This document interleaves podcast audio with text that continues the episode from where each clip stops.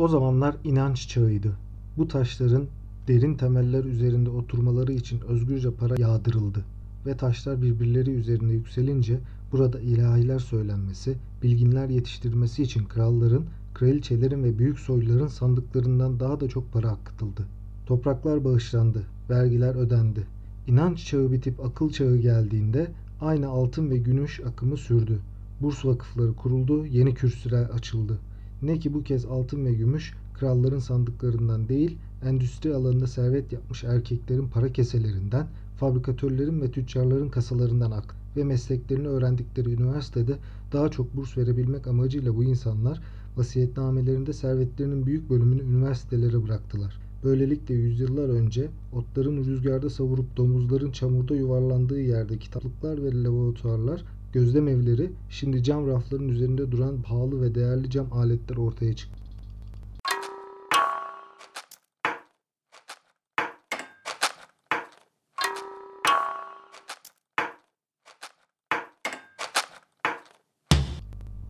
Merhabalar. Bu bölümde Virginia Woolf'un Kendine Ait Bir Oda kitabını inceleyeceğim. Bu kitap kadın hareketinin önemli eserlerinden biri. Özellikle 8 Mart Kadınlar Günü'nde Twitter'da en çok alıntı yapılan eserden biri diyebiliriz. Virginia Woolf bu kitabı yazarken şu sorunun cevabını yazmak için yola çıkıyor aslında. Soru da şu. Madem kadın ve erkek eşit, neden Shakespeare kadın değil? Neden kadınlar arasından bir Shakespeare çıkmıyor? Bu soruya geniş bir perspektiften cevap vermeye çalışmış. Genel olarak verdiği cevapsa şu.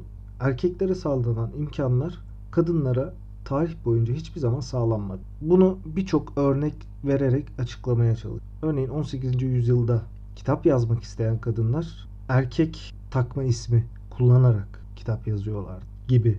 Ve zaten kitabın sonunda da vardığı sonuç ve geldiği son nokta şu. Eğer bir kadın edebi eser yazmak istiyorsa kendisine ait bir odası ve parası olmak zorunda. Şimdi burada bir parantez açıp şunu söylemek gerekir. Ursula Le Guin'in aslında hepinizin bildiği bir yazar ama en bilinen kitabı Mülksüzler. Bu görüşe karşı çıkıyor kendisi. Kendisinin çünkü 3 tane çocuğu var ve 20 tane kitap yazmış ve buna açıkça karşı çıkıyor. Yani bir kadının kitap yazmak için illa kendisine ait bir odası ve parasının olmasına gerek yok. Bunlar olmadan da e, bir edebi eser ortaya koyabilir. Bunun için ihtiyacı olan tek şey de bir kalem ve bir miktarda kağıt. Ursula Le Guin'e göre böyle.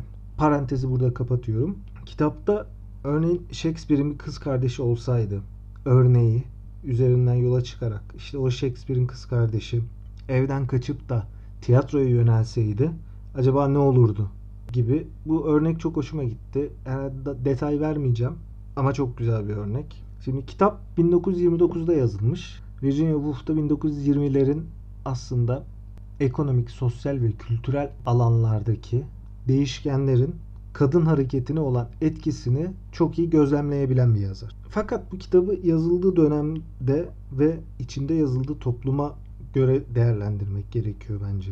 Bazı şeyler var. Örneğin kütüphaneye bir kadın girmek istiyorsa özel bir izni olması lazım veya dekandan bir kağıt getirmesi lazım. Ancak o zaman kütüphaneye girebilir. Şimdi hani birazdan bununla ilgili konuşacağım ama baş hani artık böyle bir şey yok. Yani kamusal alan dediğimiz zaman kadın ve erkeğin bundan yararlanması ülkelerin çoğunda kadına ayrı erkeğe ayrı bir hizmet sunumunun olmadığı yerler, kamusal alanlar. Kitapta bu tarz örnekler çok fazla var. Örneğin İngiltere'nin Elizabeth döneminden itibaren kadınların içinde bulunduğu durumla e, fazlasıyla örnek vererek anlatmış. Örneğin erkeğin kadını dövmesi veya işte kadınların beşik kertmesi olması küçük yaştan itibaren ve eğer ileride kadınlar bunu kabul etmezse zulüm görmesi gibi.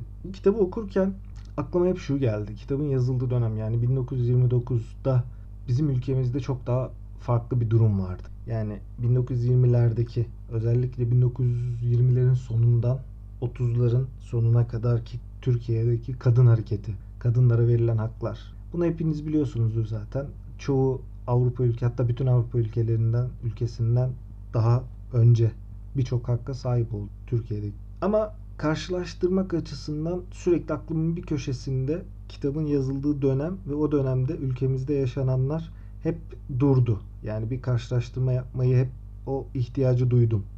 Az önce bazı kazanımların elde edildiğinden bahsetmiş. Örneğin kütüphaneye yani kadın ve erkeğin kamusal alanlarda ve kamusal hizmetlerden eşit oranda yararlanabilmesinin bir önceki yüzyıla göre çok daha yaygın olduğu konusunda.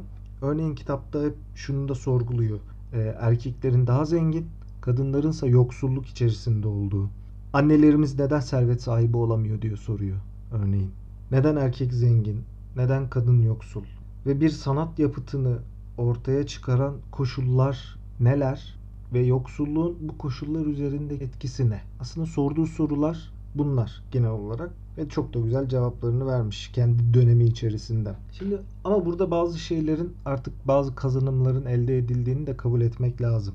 Elbette ki hiçbir zaman ideal durumda olmadı ve şu anda da değil.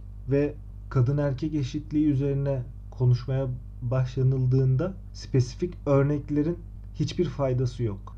Paris Hilton'u örnek vererek yapılan bir eleştiri hiçbir dayanağı olmayan bir eleştiri. Yani aslında demek istediğim buydu.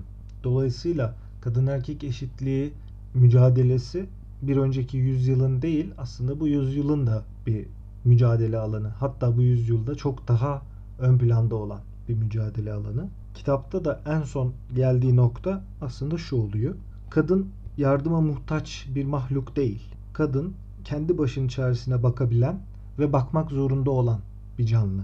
Aslında en özeti bu diyebilirim. Bunu yaparken de şahsi fikrim elde edilen kazanımların değerinin bilinerek aslında bunların üstüne bir şeyler koymaya çalışmak gerektiği. Yani modernizm karşıtı hareketler her ne kadar marjinal gözüküp e, cazibesine kapılmayı çok cazip kılıyorsa da yine de bazı kazanımları elde etmeden detay konulara çok da fazla eğilmemek lazım diye düşünüyorum. Bir toplum, bir millet, erkek ve kadın denilen iki cins insandan meydana gelir. Mümkün müdür ki bir toplumun yarısı topraklara zincirlerle bağlı kaldıkça diğer kısmı göklere yükselebilsin. Mustafa Kemal Atatürk'ün sözüyle de bitireyim bu bölümü. Bir sonraki bölümde Amin Maluf'un Doğu'nun Limanları isimli kitabını inceleyeceğim. Dinlediğiniz için teşekkür ederim. Görüşmek üzere.